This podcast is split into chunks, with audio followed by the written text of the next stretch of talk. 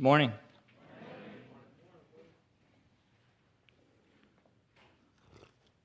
We have special guests here, Corey and Ruthie. Uh, they're over here, and they're the owners of Chick fil A on Foothill. Yes.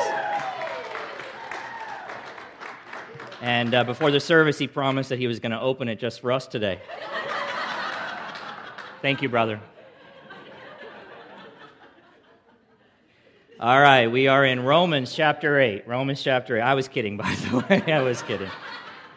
But they are the owners of Chick fil A. That part was true. Uh, Romans chapter, you have a lot of fans, brother. Romans chapter 8, and that is page 944 in those blue Bibles if you're using one of those. So flip your, your copy of God's Word to that section. And this is actually part two. We did a we started this last week looking at verses 1 through 4. So last week we began to take, a, like I said, a look at the first four verses of chapter 8, and we focused, if you remember, mostly on verse 1 and the amazing truth uh, that is found in that particular verse. And I also pointed out to you that this chapter, Romans chapter 8, is filled with or loaded with references to the Holy Spirit. In fact, uh, more so than any other chapter in the New Testament. And here in Romans 8, the, the references to the Holy Spirit are primarily to what the Holy Spirit does, what he does. Not so much about who he is, but more about what he does and the vital role that he plays in the gospel and the critical ministry that he has specifically in the life of the believer, the one who has embraced that gospel. And one of the primary things that the Holy Spirit does, and if you can just kind of keep this in the back of your mind as we move through this section of Romans 8, one of the specific things that the Holy Spirit does in the life of the believer is he takes what Jesus Christ achieved. We've been singing about this morning. Uh, what he achieved, that is, through his substitutionary and sin bearing sacrifice on the cross.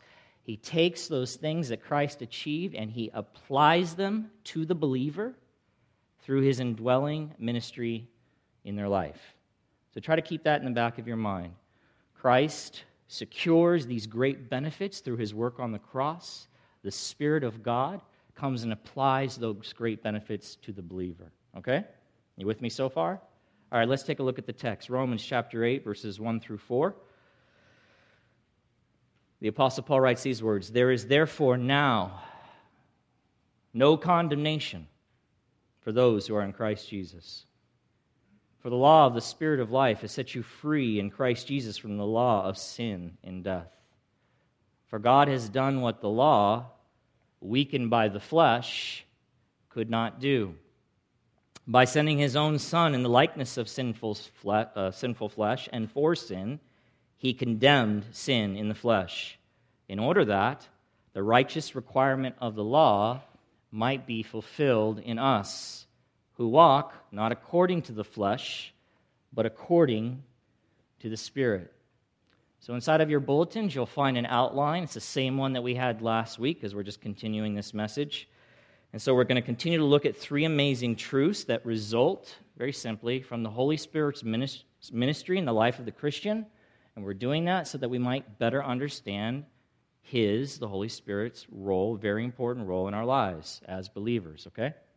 So the first one was elimination of condemnation. The second we'll look at today is liberation from the law of sin and death. And third, fulfillment of the righteous requirement of the law. So some of you may not have been here last week, or maybe you just don't remember everything that was said last week, so I'll give you a little review to kind of catch you up. Last week we covered the first point and the first point was elimination of condemnation. Do some of you remember that? Very important point. I told you then I wanted to just focus primarily on that point because it's so critical, so important for our Christian lives to get that, to understand it, to meditate on it. In verse 1, Paul makes a statement, as, we've been, as we looked at, that really every Christian should, should permanently tattoo on their heart and mind. That being that for all those who are in Christ, meaning for all those who, through saving faith, have been indwelt by the Spirit of God, the Holy Spirit, the Spirit of life. and thereby spiritually united or joined to Jesus Christ. For all those people, for every believer, there now remains no condemnation from God. None. Why? Because through the Spirit, through the Holy Spirit, through the third person of the Trinity, they have become the beneficiaries of what God's own sinless and righteous Son did on the cross, like I was mentioning earlier. And what was that? What did he do on the cross? Well, it was something, beloved, that was absolutely incredible and, and truly incomprehensible.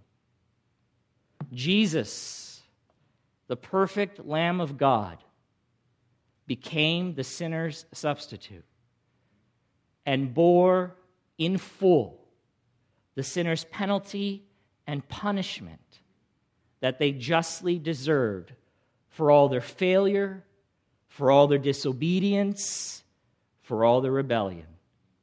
Or to say it in one simple way, for all their sin. For all their sin.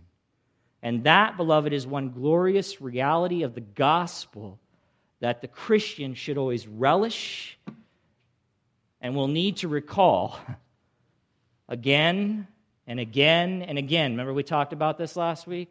Why? Because the great enemy of their soul, who do you think the great enemy of our souls is? The devil, Satan.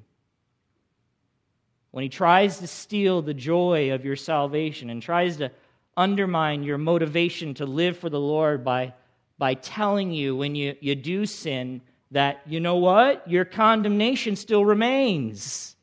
Because that's what he says. Remember, I talked about this last week. He tells the unbeliever, There is no condemnation for you. Don't worry about it. You're good with God. He tells the Christian who is good with God that they're not good with God. He lies both ways. And so we have to remember this truth found here in Romans chapter 8, verse 1. There is no condemnation for me. I am in Christ Jesus. It's been wiped away. But as we looked at verse 1 last Sunday, if you were here, you might remember that I, I briefly drew your attention to verse 2 because it's connected to verse 1.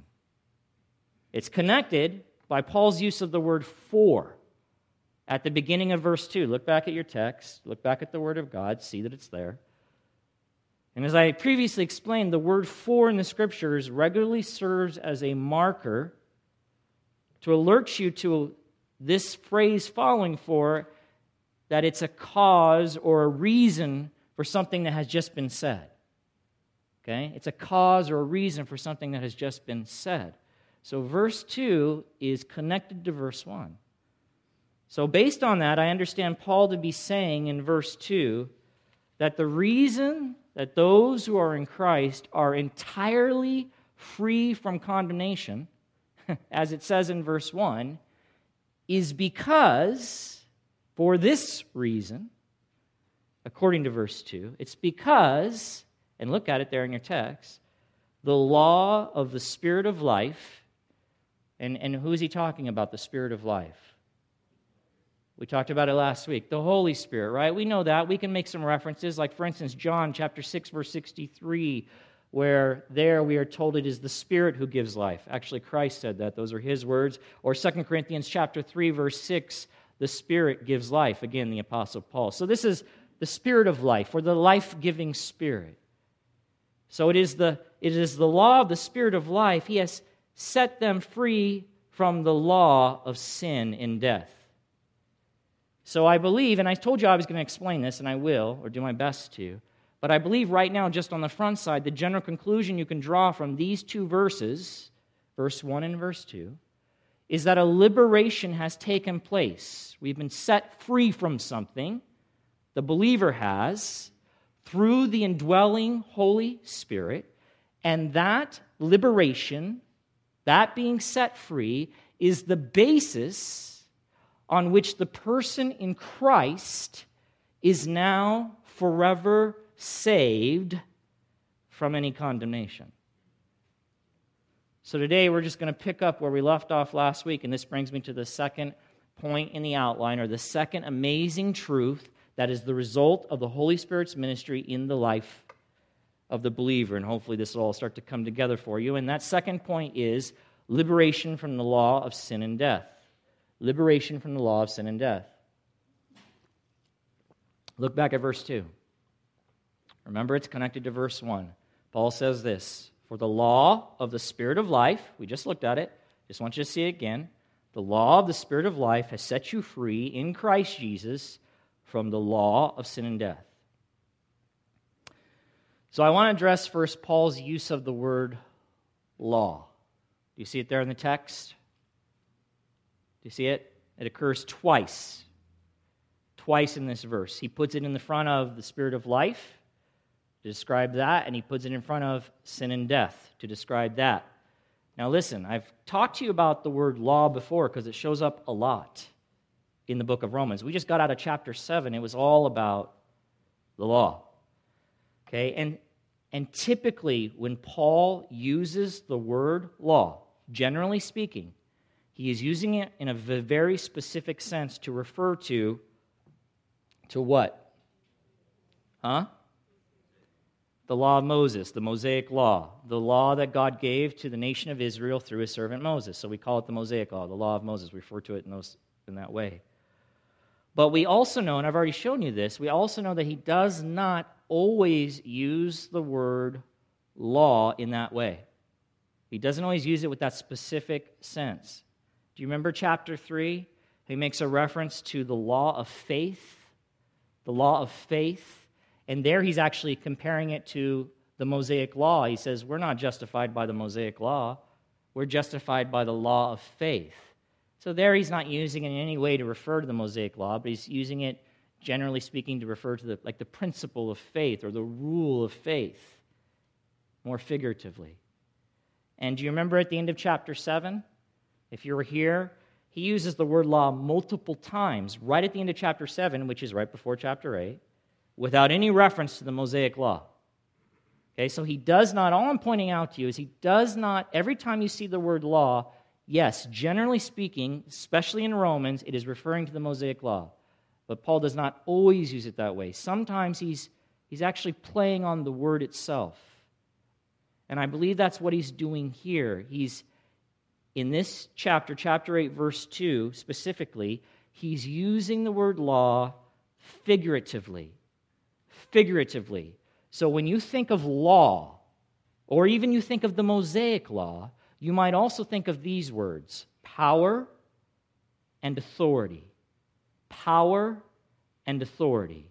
And I think that's exactly, this is what I believe, I believe this is exactly what he's doing. And he puts the word law in front of both these particular subjects, the spirit of life and sin and death, because he wants to contrast. He wants to contrast or make a contrast between the power and authority of the one and the power and authority of the other. So you could read it this way, I believe.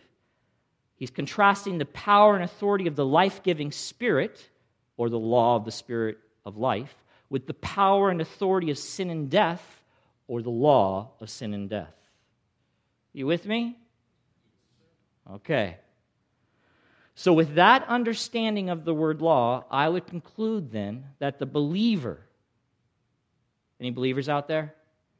Okay, a few, good. The one who has exercised, that's good to know, but I know there's some that are not out there. We need to talk to you later. But the one who has exercised saving faith, that's the believer. The one who's trusting in Jesus Christ. Not they were, but they are. They are. The one who has been born again. That one. The one who is indwelt by the one, listen, by the one who has power and authority through Christ to set them free and impart new life. Who's that? That's the Spirit of life. The Spirit of life has power and authority through Christ to set the believer free.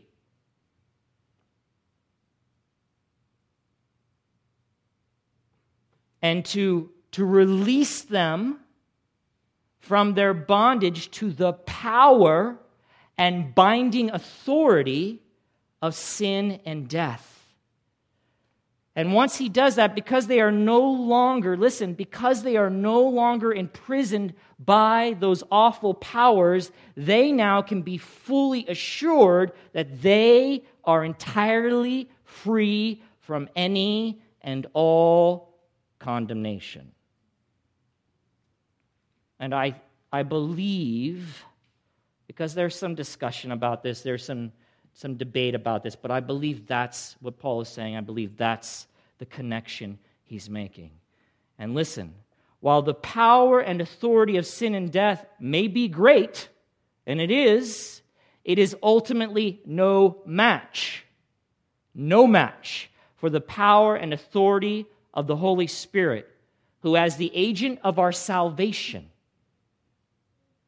I got that phrase from somebody I was reading and I, I like it the agent of our salvation.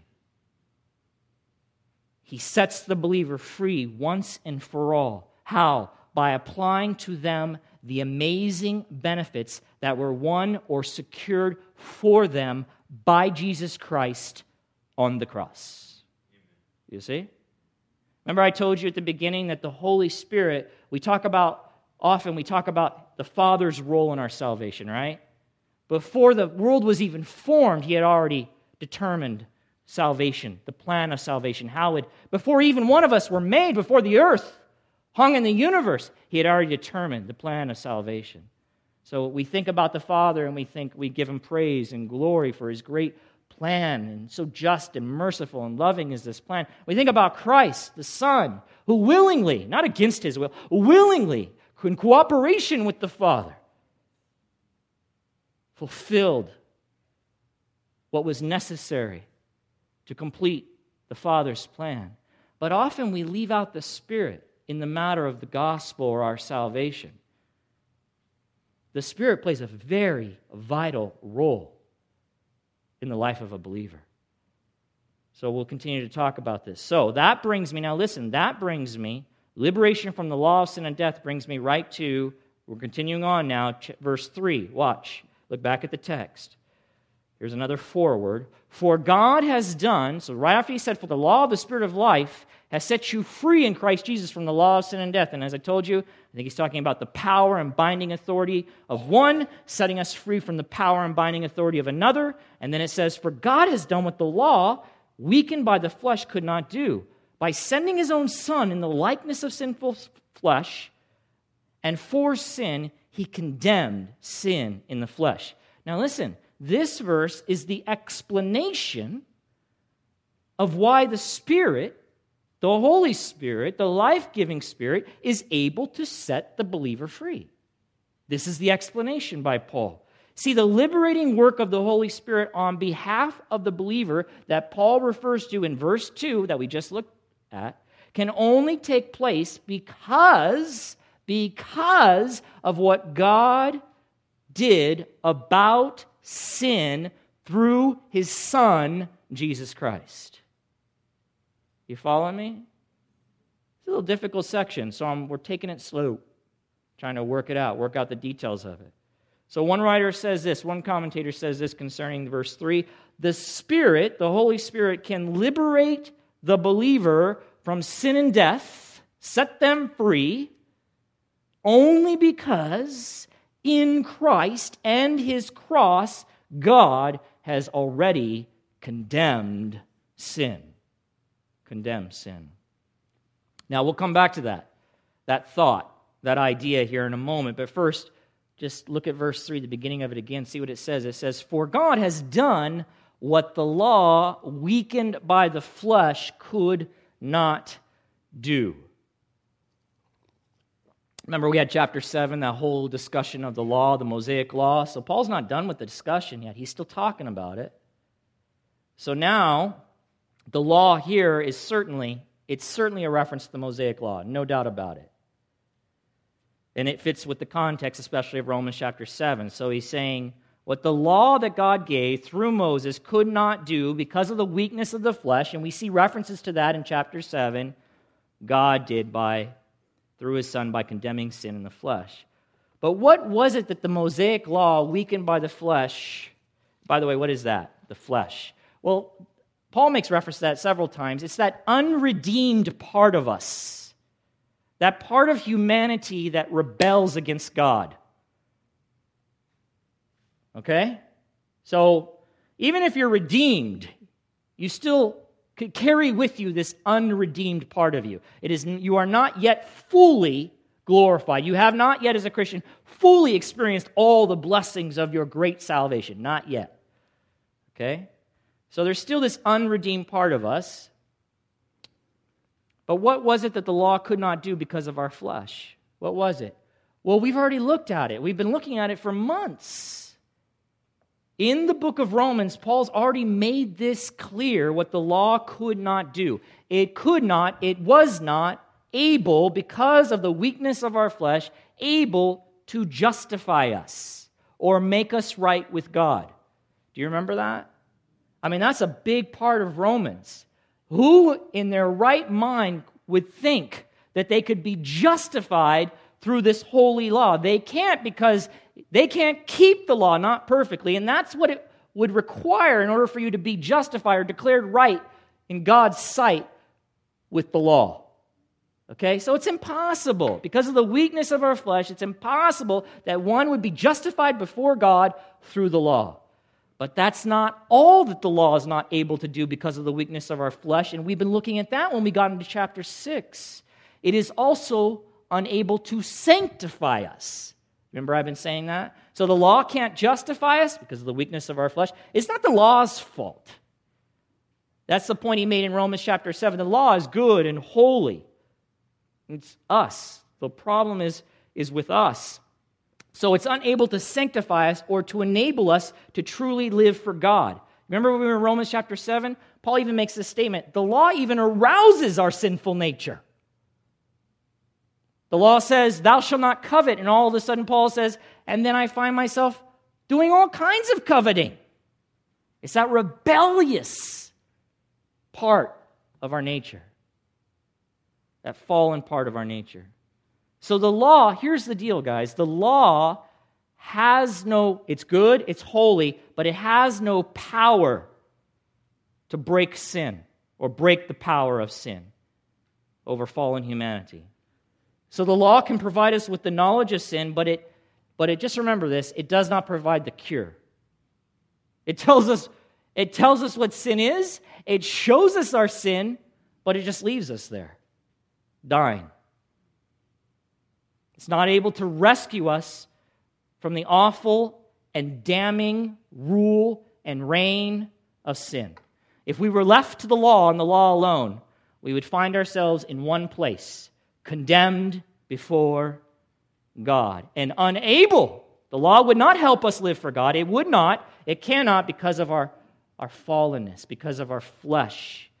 But according to verse 3, listen, according to verse 3, God did what the law could never do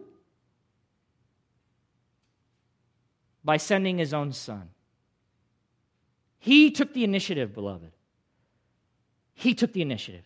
He sent his son. He did what he knew the law couldn't do. There's a lot of people who are confused about this. They think the law can do these things. They think the law can justify them. They think the law can sanctify them. God knew it couldn't do those things. It condemned, it showed their need for a Savior, their need for the grace and mercy, sweet mercy of God. It showed their need for this great plan of salvation that God had already ordained before the foundations of the world. And so he did what the law could never do by sending his own son, Jesus Christ, and then Paul says, in the likeness of sinful flesh and for sin, this is some interesting terminology, he condemns sin in the flesh. Now, what does that mean? What does that mean? Well, it means this it means that while Jesus was fully human, because this is important, he was fully human, right? How could he be our substitute if he wasn't a human being? He's fully God, but he's also fully human but he remains sinless. He remains sinless. For it does not say, watch closely what Paul does. It does not say he came in sinful flesh. It doesn't say that, does it? No, it does not. Notice the, the little subtleties. They're not even really subtleties. They're right there in your face. Paul's making, he's being very specific with his, his choice of words. He didn't come in sinful flesh, rather, he came how? In the likeness of sinful flesh. In the likeness of sinful flesh. And so it was because of, listen, Jesus' unique birth. You know, Jesus was not born like any other man or woman, right? You guys all know that? Okay. He was, but he was born fully human in every way, but because of his unique birth, he was born without sin. So he came in the likeness of sinful flesh. And because of that, Jesus was able to be the perfect and righteous substitute, because that's what was required the perfect and spotless Lamb of God, the perfect substitute for humanity when he offered himself up for sin. And when he did that on the cross, God the Father, because he was the perfect, spotless, sinless Lamb of God and a human being, he accepted that sacrifice on our behalf. And he condemned sin in him. In him on behalf of sinners. That is to say, let me kind of wrap it up like this. That is to say that God judged and punished our sins in the sinless humanity of his own Son, who bore them in our place. And in doing so, sin's absolute power and authority and claim on humanity was overthrown once and for all. That's what happened. See, the, the work on the cross is so significant, beloved. The work that Jesus accomplished, the thing that he did is big, it's massive, it's huge, it's, like I said, almost incomprehensible to think about what really occurred when Christ laid down his life, his human flesh, on our behalf, in our place. One writer says it this way, just summarizing all this. He says it this way, very simple. It was in the person of the incarnate Son, incarnate. He was incarnated. God became flesh. He took on that human nature that the Father brought an end to the power of sin. But remember this, remember this, that this great salvation that we rejoice in, we who are believers, and that we sing about on Sunday, and all of its benefits that have been secured by the work of Christ, remember this, they are not automatically given to all of humanity, are they?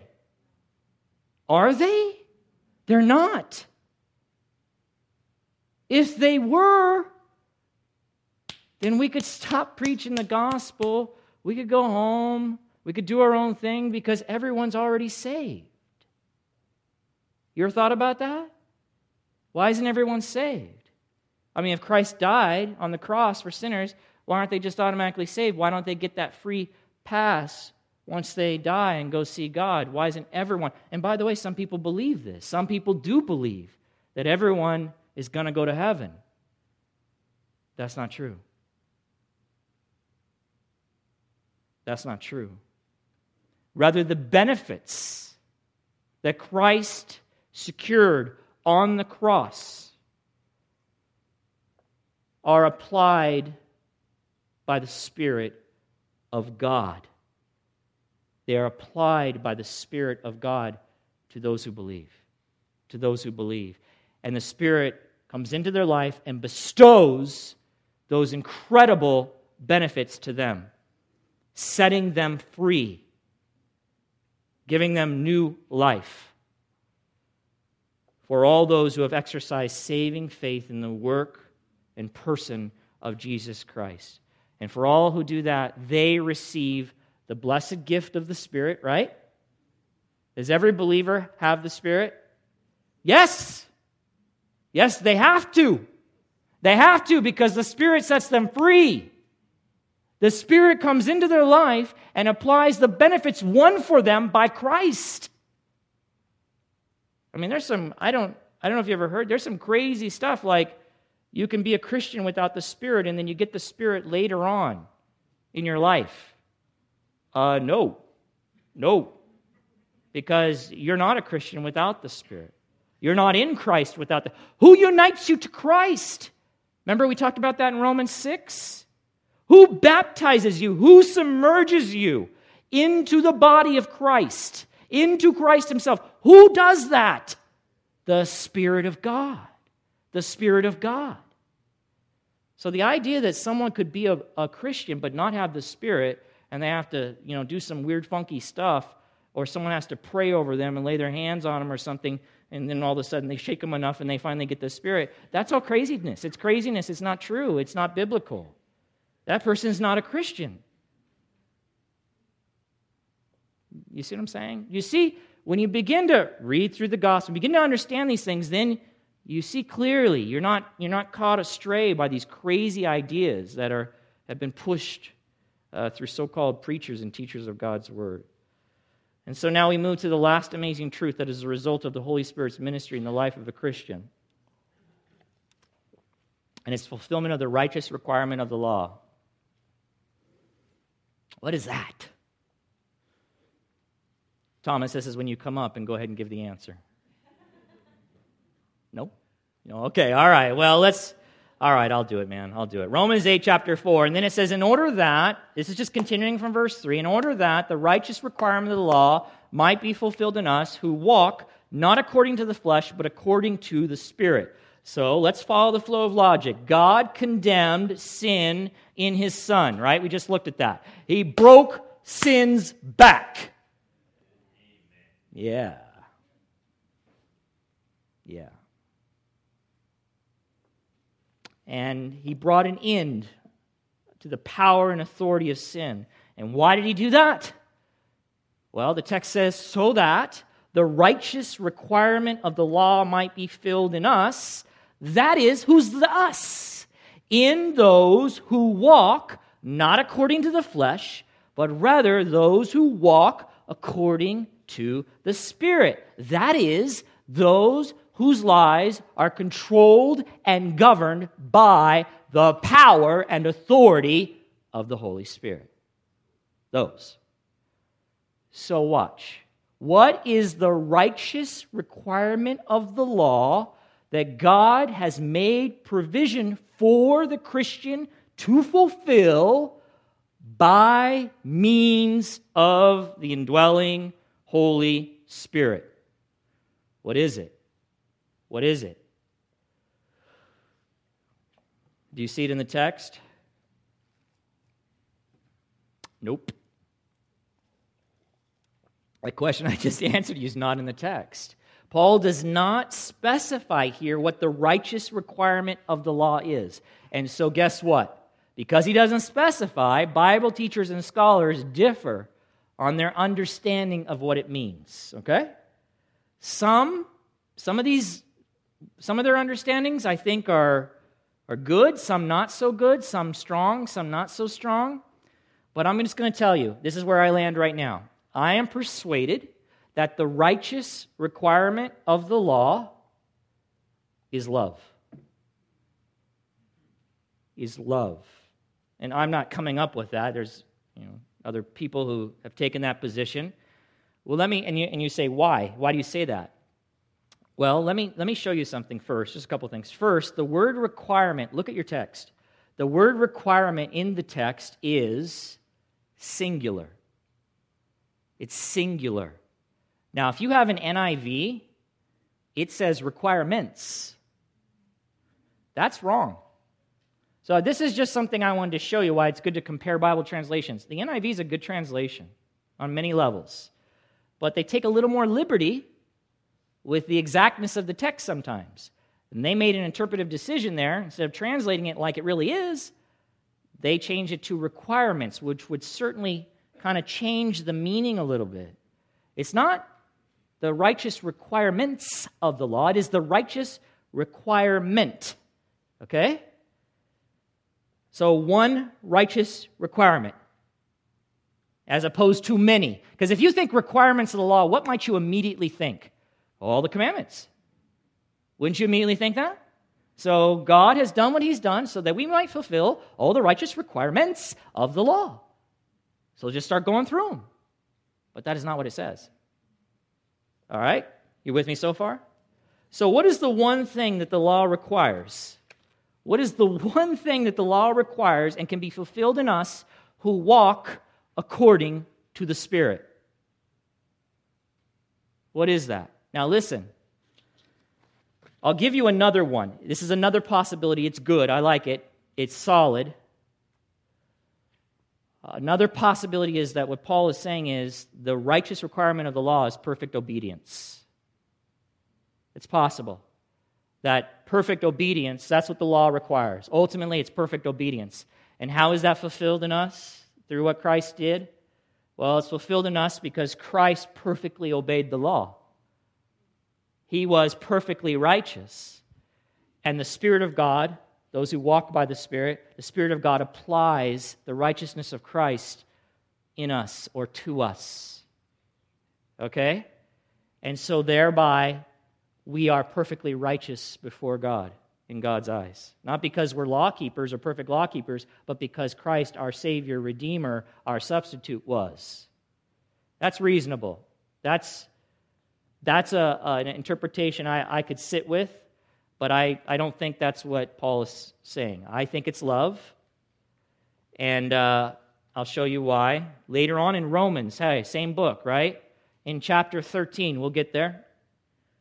Lord willing, we'll, and he says this in chapter 13 of Romans. Listen to what he says. Great, this is a great section, 12, 15, 12 through 15, just a great section. Can't wait to get there. But in verse 8, Paul says, Owe no one anything, owe no one anything except to love each other. And then he says this For the one who loves another has, huh? What's he say? Fulfilled the law. For the commandments then he starts listing them. You know, some of the commandments of the law. You shall not commit adultery. You shall not murder. You shall not steal. You shall not covet. And any other commandment are summed up in this word. The word word is not specific, it's like in this statement, okay? They're summed up in this statement, this message. You shall love your neighbor as yourself. Goes on to explain love does no wrong to a neighbor. Therefore, love, love is the fulfilling of the law. Now, listen, Paul repeats the same idea in another book that corresponds very closely with the, with the book of Romans, and that's the book of Galatians. And he says in the book of Galatians, chapter 5, verse 14, he says the same thing. For the whole law is fulfilled in one word, one statement. You shall what? Love love your neighbor as yourself. And guess what? In this very in that very same chapter, in chapter 5 of Galatians, just a few verses later, in verse 22, you know what Paul does? He begins to describe the fruit of the Holy Spirit. And I think it's worth noting that the primary item, the first one that he lists in describing the fruit of the Spirit, is what? It's love. It's love. It's love. One thing, one more thing worth noting in, is that Paul says that the requirement of the law, notice this, it's important, because some, for some people this causes them to go a different direction in their interpretation. The law is fulfilled. Look back at the text. The law is fulfilled. What's the word? What's the word after fulfilled? In. Yeah, in us. In. Okay? It doesn't say by. So that causes some people to wonder well, wait a minute. You're saying, Jeremy, you're saying that, that the righteous requirement of the law that is fulfilled in us through the Spirit, the indwelling Holy Spirit, those who walk according to the Spirit, because of what Christ has done and God has done through Christ to condemn sin in the flesh, it's fulfilled, it says, not by us, Aren't you talking about loving? It says it's fulfilled in us. So I don't I'm not sure I understand that. It's fulfilled in us. It happens to us. It's kind of passive, right? Okay. Well, you could understand this this way, and I think, I think this is good. One writer says this when he uses Paul uses the word in, he says, Paul pictures the requirement of the law as fulfilled in the believer, okay, just pointing out what the text says, not by him, as though to remind him that the redeemed person, who's the redeemed person? The Christian, okay, the believer, the one walking by the Spirit, the redeemed person does not possess spiritual power he can control and utilize on his own. Rather, the Spirit, the life giving Spirit, the Holy Spirit, is always channeling that power and never releases it to those he dwells in for them to use independently of him. The power resides in the Spirit, not in the one he indwells. You think about that, beloved. Think about that. Therefore, in order to truly live for God, you know what we must do? We must always be, always be relying upon the Spirit of God, who by His power enables us to do the impossible for us and that is to love one another huh, as God intended, and thereby fulfilling the righteous requirement of the law. You see? See, that's what I think it is. See, this is why when you begin to think this way, then when that occurs in your life, who are you going to be giving the credit and praise to? To God, to this Holy Spirit who indwells you, to Christ who sets you free through his work and the Spirit has applied to your life, to the Father who planned this whole wonderful thing out. You won't, there's no room for any pride or arrogance among Christians. There really isn't. It's foolishness, it's stupid thinking. It's misunderstanding the gospel because God's done this whole thing from beginning to end. He's working it all out. And unless I'm keeping myself tapped into the Spirit of God, it's over, baby. I'm hopeless. I won't ever have any hope of trying to fulfill the righteous requirement of the law. Love you? Are you kidding? I love myself. I mean, Paul's making all these things. Hey, love your wives as Christ loved the church. Oh my goodness, how am I going to do that? You're I mean, it's not just love, it's as Christ loved the church. Christ gave himself up for a church that hated him. He gave himself up for enemies. How am I going to do that? I can't love. I love when I get loved. That's my general inclination. I love when I feel like it. I love when the, the mood is right. I, you know, I love, you scratch my, you know, you see what I'm saying? That's not, that's not the kind of love that God is talking about. So, what kind of love is this? It's over the top, baby. It's supernatural love. It's love, like I've said before, it loves regardless of getting anything back in return. How am I going to do that? I counsel husbands and wives. I say, you got to love each other. You got to love, love each other. I'm talking about ooey gooey love. I'm talking about you got to give yourselves for one another. How am I supposed to do that? Well, the only way anybody of us can do it, through the power of the indwelling Holy Spirit, is going to be His fruit being manifested in your life, not your own. And so when it's all said and done, you go, look what's happening in our marriage you can say, Praise be to God. And we can add that to any level family, here, in the church. This is why church gets in trouble, right? Because they're not always plugged into the Spirit. So they're not loving one another in the power of the Spirit. And it, and it has dire consequences. Okay. Now, let me add one more thing, because we have a wonderful communion service today, right? We're going to celebrate the love of Jesus Christ on our behalf. Beloved, this is so important. This, if my understanding is right, I think it is, otherwise I wouldn't have told you. that. If it's right of the text, and let me say this this is so important to God that we fulfill the righteous requirement of the law, which I believe is love. It's so important to God that He sent His Son to die for us. You think about that. Think about that. He sent His Son to die for us and His Spirit to live in us in order to secure it. See, I, we're such a kind of an independent, kind of me, me, I culture that when we come to Christ, we think salvation, we think it's all about me and I. Is it?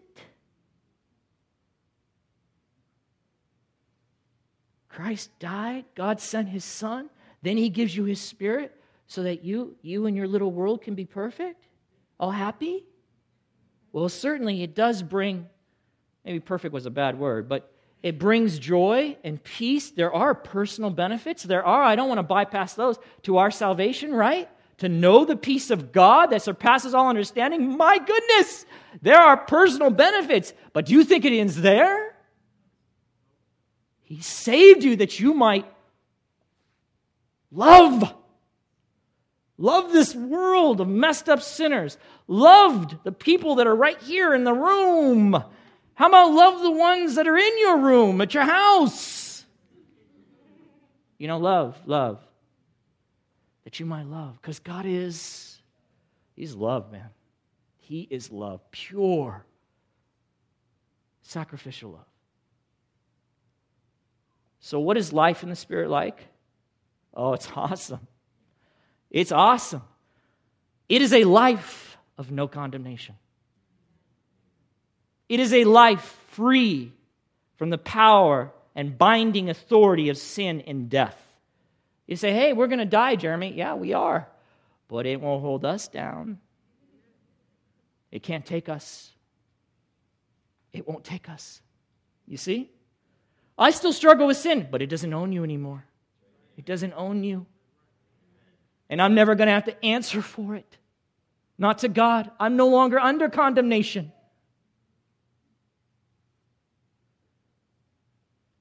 And life in the Spirit is a life that is supernaturally empowered to truly love and thereby, as I said, fulfill the righteous requirement of the law. Life in the Spirit. Hey, beloved, well, let me just talk to all of you for a second. Maybe you don't know this life.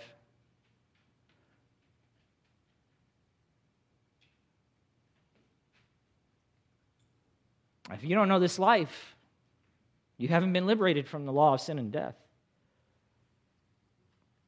You can't fulfill the righteous requirement of the law, it's impossible. And you are still under the condemnation of God. After the service, there's a few of you here, you know who you are. If you'd come up just after the service, just come up here. They're going to be standing up here. They would love to discuss with you, to tell you, to show you what the Word of God says about how you can have life in the Spirit, how you can be born again. Okay? We want to tell you. Maybe you're here, the Spirit of God, this is His work. This is another awesome thing the Spirit of God does. He convicts. He convicts. He stirs that heart. He draws that sinner. Maybe that's you. You don't know Jesus Christ. You know about him.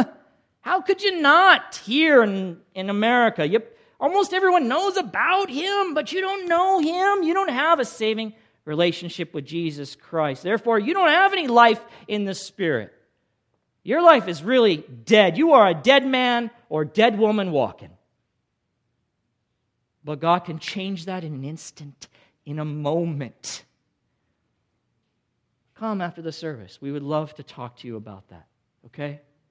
Also, if you need prayer, they would love to pray with you. You're a believer, you need some prayer, you just want someone to pray with, come on up here and they'll pray with you, okay?